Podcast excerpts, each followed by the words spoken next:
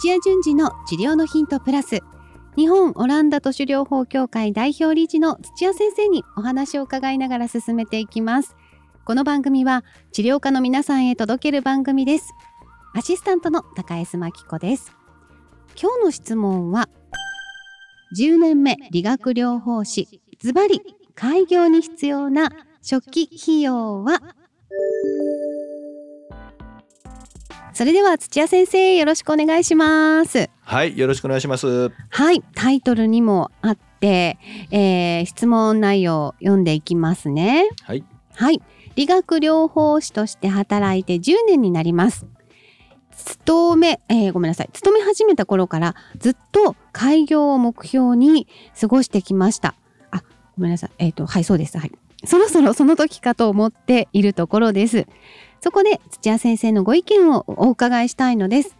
何人かの仲間と共に開業しようと思っているのですが、ズバリ初期投資として一番必要なことは何ですかということなんですがまずやっぱり費用とっていうところですか。えーっと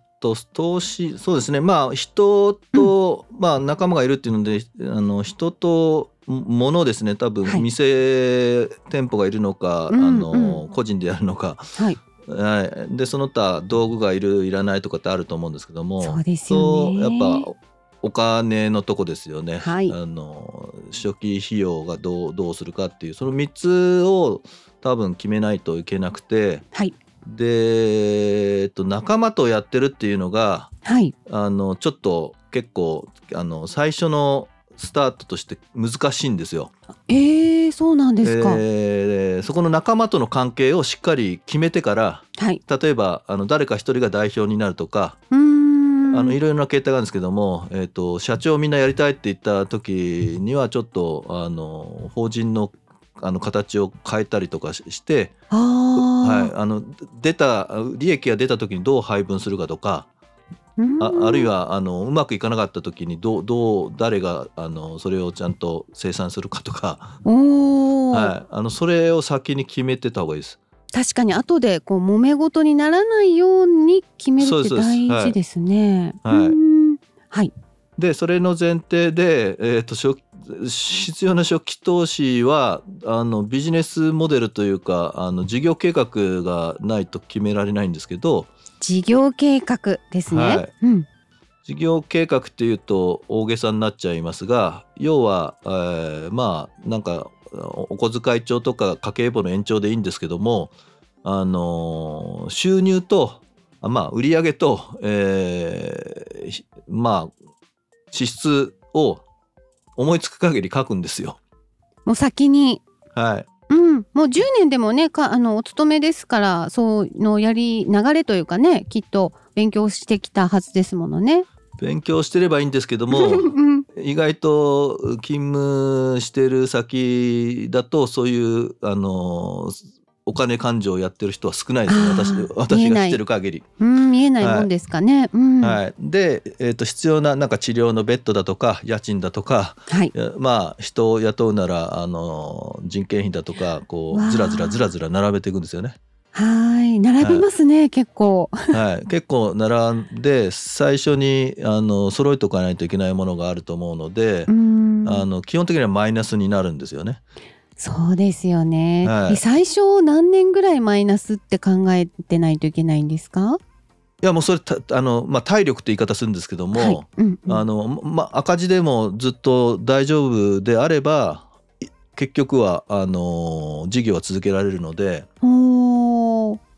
じゃなあのでそのだからうゆん融資を得て結局お金を計画的に返すって言ってますけども返し切るまでは赤字じゃないですか基本的な、そうですよね、はい、体力も持たせないと困っちゃいますね。だからまあそれの計画通りに必要なものっていったものがあの、まあ、なるべく人件費を削ったりなくすっていううとこまでいかない程度にあの利益が上がってう売り上げが上がってればはい、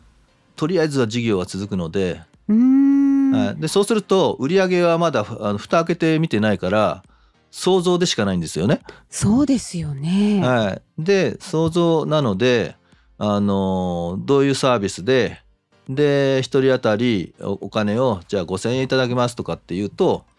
じゃあ月にあのその必要なあの経費のところ、えーわからないですけども月に100万円ぐらいいりますよっていうのであればあのじゃあ200人いりますよとかって。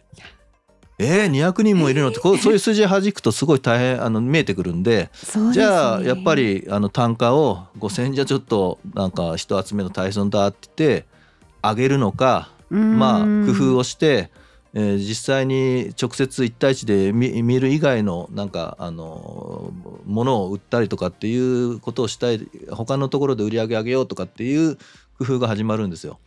うーんはい、開業って一言で言ってもなんかこうやって話すだけでもすごい 労力ですね。はい、でそそれはまあとりあえずあの絵に描いた餅なんですけども、うーんその絵に描いた餅を私はこのオランダのあの普及をしようとした時に教会を立ち上げた時に10個はやりましたけども10個はい、ソフトバンクの孫さんとかは100個その事業計画というかその小遣い帳作れって言ってるんですよね。おーえ、はい100もですかはい、だから商品商品同じでも単価をじゃああのちょっと変えるっていじるとあなるのほどまあ表の中には3,000円の時5,000円の時って簡単にこう言いますけども、はい、うんうん、あの3000円の商品をじゃあリピート率は多分1万円の商品とリピート率違うのではいそうすると1ヶ月目に10人買っていただいた人が2ヶ月目にえー10人来るのか5人来るのか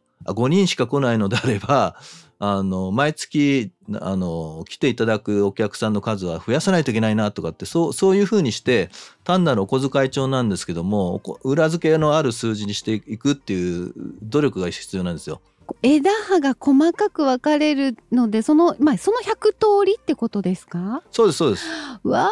でーもやっうてこれだけで気が遠くなりいますやいやでも、まあ、100個はやんなくてもいいんですけど、うん、そうやっていじっていくと、はい結構なんか気軽に皆さんパッと何もあの考えずに開業しちゃってる人もいるんですけどもあの開業してもうあの9割方潰れますから、いやあのこの話聞現く実と本当そうですよねはい、あの3年も続くお店で少ないですからわーおそうだったんでだかすらね 10, 10年ね今理学療師と働いてあのなんか腕は上がったから開業するって言ってますけど集客するとか店を運営するっていういわゆるあのお金をちゃんといただくっていうことは10年やってないわけですから、はいはい違うブレインが必要ですねそうなんですね。うーんはい、あの土屋先生ご自身はえっと、はいその開業するときはお一人だったんですかえっ、と私は2人でやりましたね。その時のじゃあそのこう振り分けっていうのがあったってことですねこっちちゃんとはい、ありましたけどど、うんえっと、これどっかの回で、あのーもう一テーマになると思うんですけども一応役割を私が代表で、はいもう一人、まあ、高校の後輩だったんですけどももう一人の人があの、まあえー従業員って形でやったんですけどうんその従業員の彼は実は社長やりたかったんですよ。あら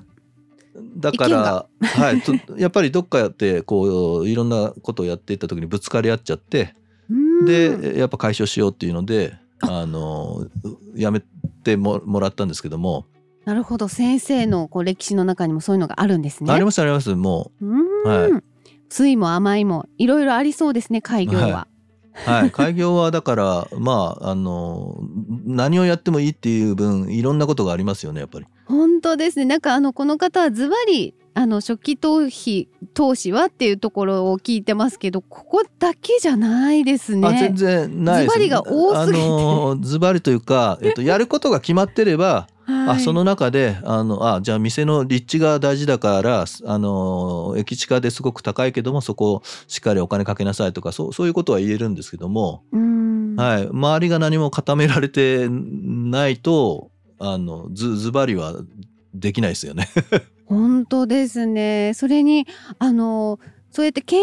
の方をね一生懸命こう、まあ、開業することによってこう力を注ぐと、今度このね本業のあの療法士としてさん治療家さんとしてのこのあの道がおろそかにならないかなってちょっと素人いなやがあらのに心高橋さ配んにそれはすごくあのいいし視点で、はえっとやっぱ片手間でやっぱあの経営するっていうのは結構難しくて、ですよね。はい、だから一人でお店やるっていうのはすごく大変なのでやっぱり従業員雇ってっていう形にするんだけど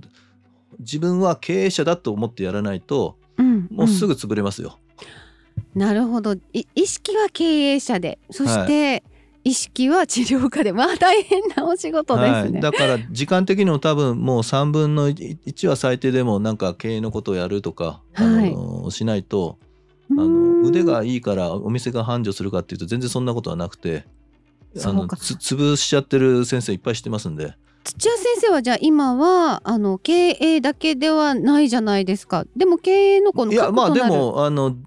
もう経営の時間をやっぱりあの3分の1は取ってますんでなるほどねい自分でこう分けてこう割り切って考えられるようになるまでがまた大変なんです ねすごい大変ですきっねはとねなるほどこれは本当にもう一回あ のじ十分時間をとって話す内容ですねい、 はい、はいじゃあまた改めてあの伺いたいなとはあのこうねあの細かい部分はあのいやまあなんかこの伺いたいと方も少し今こうここまで固まってきたので、うん、うんで質問がありますみたいなまたあのししぜひあの質問してほしいですよね。そうですね段階経てねはい、はい、ぜひお待ちしております。まあ、あの今のところのこうあの話としては、まあ、事業計画がまず必要で、まあ、費用と人と道具とってこう分けてあのちゃんと役割分担をしたり収入支出はあの しっかりいろんな何パターンかを考えてでブレインで必要な部分と治療家として必要な部分をねこう見失わないようにあすごいすごいまとめ上手ですね。あそうですか、はいよ かったです。はい、あのお友達と仲良く ぜひね経営ができるといいですね。またあのこう進んだらぜひはいあのさっき土屋先生もおっしゃってましたけれども質問お寄せくださいねお待ちしております。ということで土屋先生ありがとうございました。はい、はい、ありがとうございました。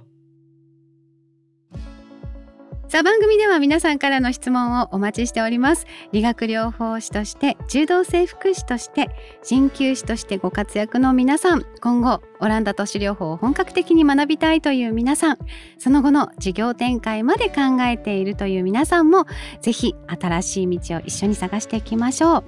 ホームページから気軽にご質問もお待ちしていますそして、えーチャンネル登録もよろしくお願いします土屋順次の治療のヒントプラス日本オランダ都市療法協会がお届けしましたそれではまた来週です